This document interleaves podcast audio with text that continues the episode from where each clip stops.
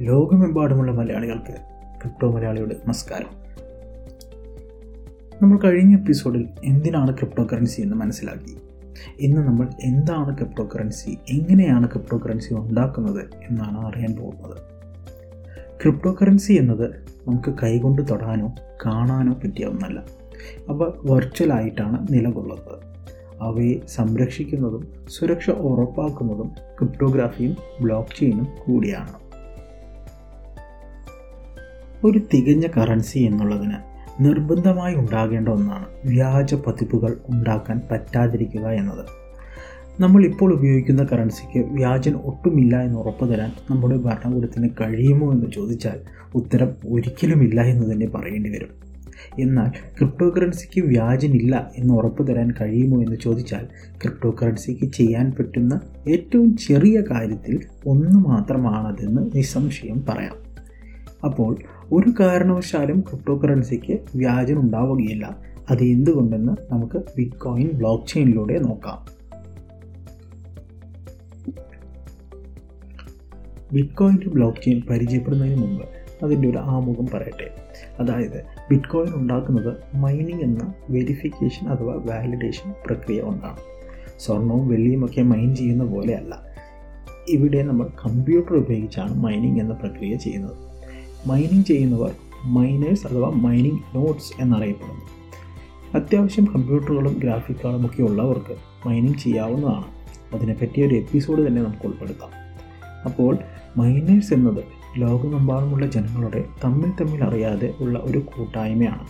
അവർക്ക് തമ്മിൽ അറിഞ്ഞാലും അതിൽ പ്രത്യേകിച്ച് പ്രസക്തിയില്ല. കാരണം അവർ ആരാണ് എന്നുള്ളതിനപ്പുറം അവർ നെറ്റ്വർക്കിന് നൽകുന്ന അവരുടെ വിലപ്പെട്ട കമ്പ്യൂട്ടിംഗ് പവറിലാണ് കാര്യം. ആ കമ്പ്യൂട്ടിംഗ് പവർ ഉപയോഗിച്ചാണ് ബിറ്റ് കോയിൻ നെറ്റ്വർക്ക് സുരക്ഷയോടെ സൂക്ഷിക്കുന്നത്. മൈനിങ് പോലെ തന്നെ അറിയേണ്ട ഒന്നാണ് ബ്ലോക്ക് എന്നത്. ഈ ബ്ലോക്ക് ചെയിൻ എന്നുള്ളത് ബ്ലോക്ക് എന്നുള്ള സാധനത്തിലാണ് ബിറ്റ്കോയിൻ ഉപയോഗിച്ചുള്ള എല്ലാ ട്രാൻസാക്ഷൻസും രേഖപ്പെടുത്തുന്നത്. ട്രാൻസാക്ഷൻസ് രേഖപ്പെടുത്തിയ ബ്ലോക്ക് ലോകത്തുള്ള എല്ലാ മൈനേഴ്സിന്റെ കമ്പ്യൂട്ടറുകളിലും എത്തി അത് അവർ സ്ഥിരീകരിക്കുമ്പോൾ ചെയ്ത ട്രാൻസാക്ഷൻ ഉറപ്പാകും. അപ്പോൾ തന്നെ അത് നേരത്തെ ഉറപ്പുവരുത്തിയ ട്രാൻസാക്ഷൻസ് മാത്രം അടങ്ങുന്ന ബ്ലോക്കുകൾ അടുക്കി വെച്ച വലിയൊരു ചെയിനിലോട്ട് ചേർക്കുന്നു. ആ ബ്ലോക്കുകളുടെ ചെയിൻ പിന്നീട് ഇന്റർനെറ്റിലുള്ള ആർക്കും ഉറപ്പാക്കാവുന്നതാണ്. ഈ സ്ഥിരീകരിച്ചയാൾക്ക് ട്രാൻസാക്ഷൻ സ്ഥിരീകരിച്ച് നെറ്റ്വർക്കിന്റെ സുരക്ഷ ഉറപ്പാക്കിയതിന് നെറ്റ്വർക്ക് കൊടുക്കുന്ന ഇൻസെന്റീവ് അഥവാ പ്രോത്സാഹനമാണ് ബിറ്റ് ഇങ്ങനെ കമ്പ്യൂട്ടർ പവർ വെച്ച് ട്രാൻസാക്ഷൻസ് സ്ഥിരീകരിക്കുന്ന പ്രക്രിയയെ നമ്മൾ പ്രൂഫ് ഓഫ് വർക്ക് എന്ന് പറയുന്നു. അതായത് ട്രാൻസാക്ഷൻ സ്ഥിരീകരിക്കാനുള്ള ജോലി ചെയ്ത് ക്രിപ്റ്റോഗ്രാഫി വഴി അതിനുള്ള തെളിവുണ്ടാക്കി ചെയിനിലോട്ട് ചേർത്ത് വെച്ചു.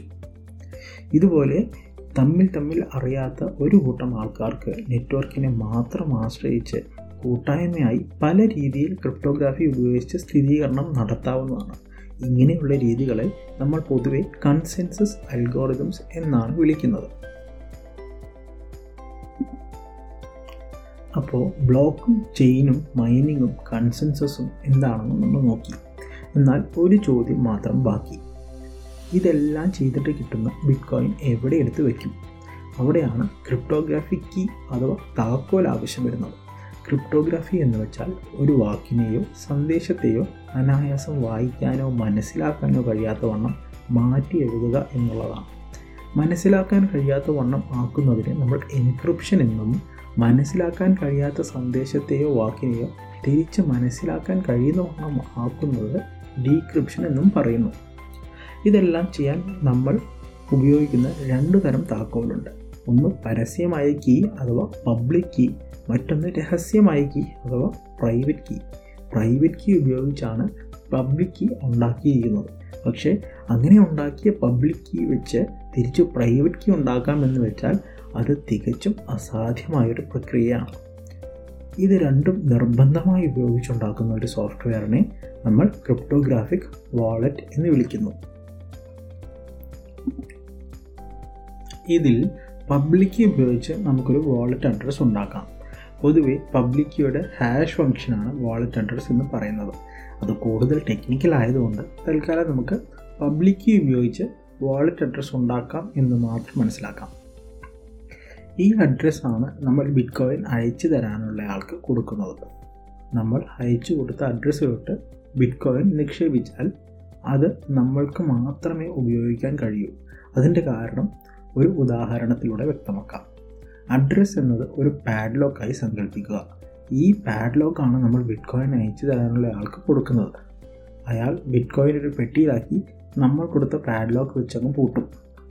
അപ്പോൾ തൊട്ട് പാഡ്ലോക്ക് തുറക്കാൻ നമ്മുടെ കയ്യിലുള്ള രഹസ്യമായ പ്രൈവറ്റ് കീ കൊണ്ട് മാത്രമേ സാധിക്കൂ. ഈ പെട്ടി എന്ന് ഉദ്ദേശിക്കുന്നത് നമ്മൾ കുറച്ചു മുമ്പ് സംസാരിച്ച ബ്ലോക്ക് എന്നതാണ്. അതാണെങ്കിലോ ഇപ്പോൾ ഇരിക്കുന്നത് വെരിഫിക്കേഷൻ തീർത്ത ബ്ലോക്ക് ചെയിനിലാണ് താനും അപ്പോൾ ആരും അറിയാത്തൊരു അഡ്രസ്സിലോട്ട് ബിറ്റ് കോയിൻ അയച്ചു കൊടുക്കില്ല.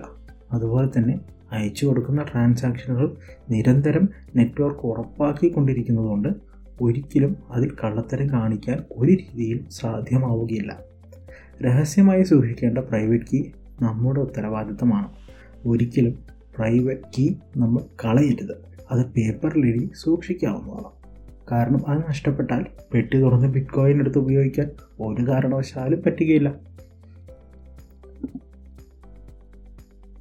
രണ്ടായിരത്തി ഒമ്പത് ജനുവരി മൂന്നാം തീയതി ബിറ്റ് കോയിന്റെ ബ്ലോക്ക് ചെയിനിന്റെ ആദ്യത്തെ ബ്ലോക്ക് അഥവാ ജെനിസസ് ബ്ലോക്കായ ബ്ലോക്ക് സീറോ ഉണ്ടാക്കി. അത് നമ്മൾ കഴിഞ്ഞ എപ്പിസോഡിൽ പരിചയപ്പെട്ട സത്തോഷി നക്കാമോട്ടോ എന്നയാളാണ് ഉണ്ടാക്കിയത്. അന്നൊരു ബ്ലോക്ക് മൈൻ ചെയ്തെടുത്താൽ കിട്ടുന്നത് അമ്പത് ബിറ്റ് കോയിനാണ് ആദ്യത്തെ ബ്ലോക്ക് ആയതുകൊണ്ട് അവരുടെ ട്രാൻസാക്ഷൻസ് ഒന്നും ഇല്ലായിരുന്നു. ഓരോ പത്ത് മിനിറ്റിലും ഓരോ ബ്ലോക്ക് ഉണ്ടാവും. ഓരോ ബ്ലോക്കും ഒരു എം ബി വീതമായിരിക്കും. അതായത് ഒരു എം ബിക്ക് തത്തുല്യമായ ട്രാൻസാക്ഷൻസിന്റെ ഡേറ്റ ഒരു ബ്ലോക്കിൽ സൂക്ഷിക്കാമെന്ന് സാരം. ഓരോ നാല് വർഷം കഴിയുമ്പോൾ ബിറ്റ്കോയിൻ ഓടുന്ന നെറ്റ്വർക്കിലെ എല്ലാ കമ്പ്യൂട്ടറുകളും ഹാഫിംഗ് അഥവാ പകുതിയാക്കൽ എന്നൊരു പ്രക്രിയയിലൂടെ കടന്നുപോകും. ഇതുമൂലം ബ്ലോക്ക് വാലിഡേറ്റ് ചെയ്താൽ കിട്ടുന്ന ബിറ്റ് കോയിൻ നേരെ പകുതിയാവും. അതായത് രണ്ടായിരത്തി ഒമ്പതിൽ അമ്പത് ബിറ്റ് കോയിൻ കിട്ടിയിരുന്ന സ്ഥാനത്ത് രണ്ടായിരത്തി പതിമൂന്നാവുമ്പോൾ അത് ഇരുപത്തഞ്ചായി മാറി. അങ്ങനെ അങ്ങനെ ഓരോ നാല് വർഷം കൂടുമ്പോൾ ഇത് സംഭവിക്കും. മൊത്തം ഇരുപത്തൊന്ന് മില്യൺ ബിറ്റ് കോയിൻസ് ആണ് ബിറ്റ് കോയിൻ നെറ്റ്വർക്കിലുള്ളത് അതിൽ പതിനെട്ട് മില്യൺ ബിറ്റ് കോയിൻസ് ഇതിനകം മൈൻ ചെയ്ത് കഴിഞ്ഞു. ഇനി രണ്ട് മില്യൺ മാത്രമേ ബാക്കിയുള്ളൂ. അപ്പോൾ നിങ്ങൾ വിചാരിക്കുന്നുണ്ടാവും ബാക്കി രണ്ട് മില്യൺ അല്ലേ ഉള്ളൂ അത് പെട്ടെന്ന് തീരുമല്ലോ എന്ന്. എങ്കിൽ ഇവിടെ ഒരു ചെറിയ ട്വിസ്റ്റ് ഉണ്ട്. ഒരു ബിറ്റ് കോയിന് നമുക്കൊരു മില്യൺ സന്തോഷികളായി വേർതിരിക്കാം. നമ്മൾ രൂപയും പൈസയും വേർതിരിക്കുന്ന പോലെ. ആയതിനാൽ നമ്മൾ ഓരോ നാല് വർഷവും പകുതിയാക്കി പകുതിയാക്കി കൊണ്ടിരുന്നാൽ ബാക്കിയുള്ള ബിറ്റ് കോയിൻ മുഴുവനും ഉണ്ടാക്കിയെടുക്കാൻ വർഷം രണ്ടായിരത്തി ഒരുന്നൂറ്റി നാൽപ്പതാവും അതുകൊണ്ട് തന്നെ അവസാനത്തെ ബിറ്റ് കോയിൻ രണ്ടായിരത്തി ഒരുന്നൂറ്റി നാൽപ്പതിൽ മാത്രമേ മൈൻ ചെയ്തെടുക്കാൻ പറ്റുകയുള്ളൂ. ഈ രീതി ബിറ്റ്കോയിന്റെ മൈനിങ് നിലനിർത്താനും ബിറ്റ്കോയിൻ സമൂഹത്തിൽ പടർന്നു പിടിക്കാനും സഹായകരമാകുന്നു. ലോകത്തിലെ ജനങ്ങൾ അതിരുകളില്ലാതെ ഒത്തുചേർന്ന് ജനങ്ങൾക്ക് വേണ്ടി ഉണ്ടാക്കിയ ഒന്നാണ് ബിറ്റ്കോയിൻ. ബിറ്റ്കോയിൻ മൈനിങ് ചെയ്യുന്ന ജനങ്ങൾക്ക് ബിറ്റ്കോയിൻ തീർത്തും ജനാധിപത്യമാണ്. ബിറ്റ്കോയിൻ ഉപയോഗിക്കുന്ന ജനങ്ങൾക്ക് അതിലൊരു വ്യത്യാസം വരുത്താനുള്ള കാര്യങ്ങളിൽ അഭിപ്രായം രേഖപ്പെടുത്താവുന്നതാണ്. ടെക്നോളജി വിശ്വാസമുള്ള ബാങ്കിംഗ് സിസ്റ്റം അധപതിപ്പിച്ച ഓരോ രാജ്യങ്ങളിലും ഓരോരോ മനുഷ്യരിലും ബിറ്റ്കോയിൻ എത്തിക്കുക എന്നാണ് ബിറ്റ്കോയിന്റെ ലക്ഷ്യം. ഫിയറ്റ് കറൻസികൾ ഇൻഫ്ലേഷനറി അഥവാ പണപ്പെരുപ്പത്തിന് വിധേയമാകുന്നവയാണ്. എന്നാൽ ബിറ്റ്കോയിൻ എന്നത് ഒരു ഡിസ്ഇൻഫ്ലേഷനറി കറൻസി ആകുന്നു എന്ന് വെച്ചാൽ കാലക്രമേണ ഇതിന്റെ ഇൻഫ്ലേഷൻ റേറ്റ് കുറഞ്ഞു കുറഞ്ഞു വരുന്നു. അതുകൊണ്ട് തന്നെ ഇന്ന് നമ്മൾ സൂക്ഷിച്ചാൽ നാളെ അതിന്റെ വില കൂടുന്നത് കാണാം. ഇത് കാരണം തന്നെ ആൾക്കാർ പൊതുവെ ബിറ്റ്കോയിൻ എടുത്തു വയ്ക്കാനുള്ള എന്തോ ഒന്നായി കണക്കാക്കുന്നു. എന്നാൽ ബിറ്റ്കോയിൻ ഉദ്ദേശിക്കുന്ന ലോകം ഉണ്ടാക്കണമെങ്കിൽ നമ്മൾ കഴിയുന്നതും എല്ലാ കാര്യങ്ങളും ബിറ്റ്കോയിൻ ഉപയോഗിച്ച് ചെയ്യണം.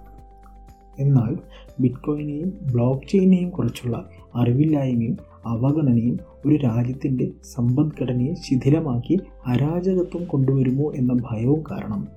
ഭരണകൂടങ്ങൾ ബിറ്റ്കോയിനെ നിയമപരമായി ഉപയോഗിക്കാവുന്ന ഒരു കറൻസിയായി കണക്കാക്കുന്നില്ല.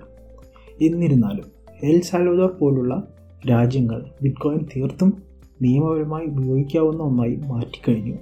ബാക്കിയുള്ള രാജ്യങ്ങളിൽ ഇത് തൽക്കാലം സൂക്ഷിക്കാം എന്നുള്ളതല്ലാതെ ബിറ്റ്കോയിൻ കൊടുത്ത് ചായ കുടിക്കാൻ പറ്റുന്നൊരവസ്ഥ ആയിട്ടില്ല.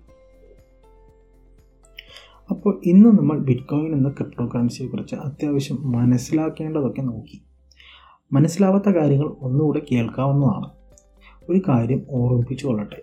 നമ്മൾ ക്രിപ്റ്റോ ലോകത്തിന്റെ ഒരു ചെറിയ കാര്യം മാത്രമാണ് ഇവിടെ പറഞ്ഞിട്ടുള്ളത്. സാധ്യതകൾ നമുക്ക് മനസ്സിലാക്കാവുന്നതിലും അപ്പുറമാണ്. ഈ പുതിയ ലോകത്തെക്കുറിച്ചുള്ള അറിവുണ്ടായിട്ട് അത് ചുറ്റുമുള്ള മലയാളികളിൽ എത്തിക്കാനുള്ള മാർഗമായിട്ടാണ് ക്രിപ്റ്റോ മലയാളി ഈ പോഡ്കാസ്റ്റിനെ കാണുന്നത്. ഇഷ്ടമായെങ്കിൽ സപ്പോർട്ട് ചെയ്യുക. അതുപോലെ തന്നെ നിങ്ങളുടെ ചോദ്യങ്ങളും നിർദ്ദേശങ്ങളും ഞങ്ങൾ അറിയിക്കുവാൻ Malayali at crypto Malayali dot com എന്ന മെയിൽ ഐ ഡി ഉപയോഗപ്പെടുത്താവുന്നതാണ്.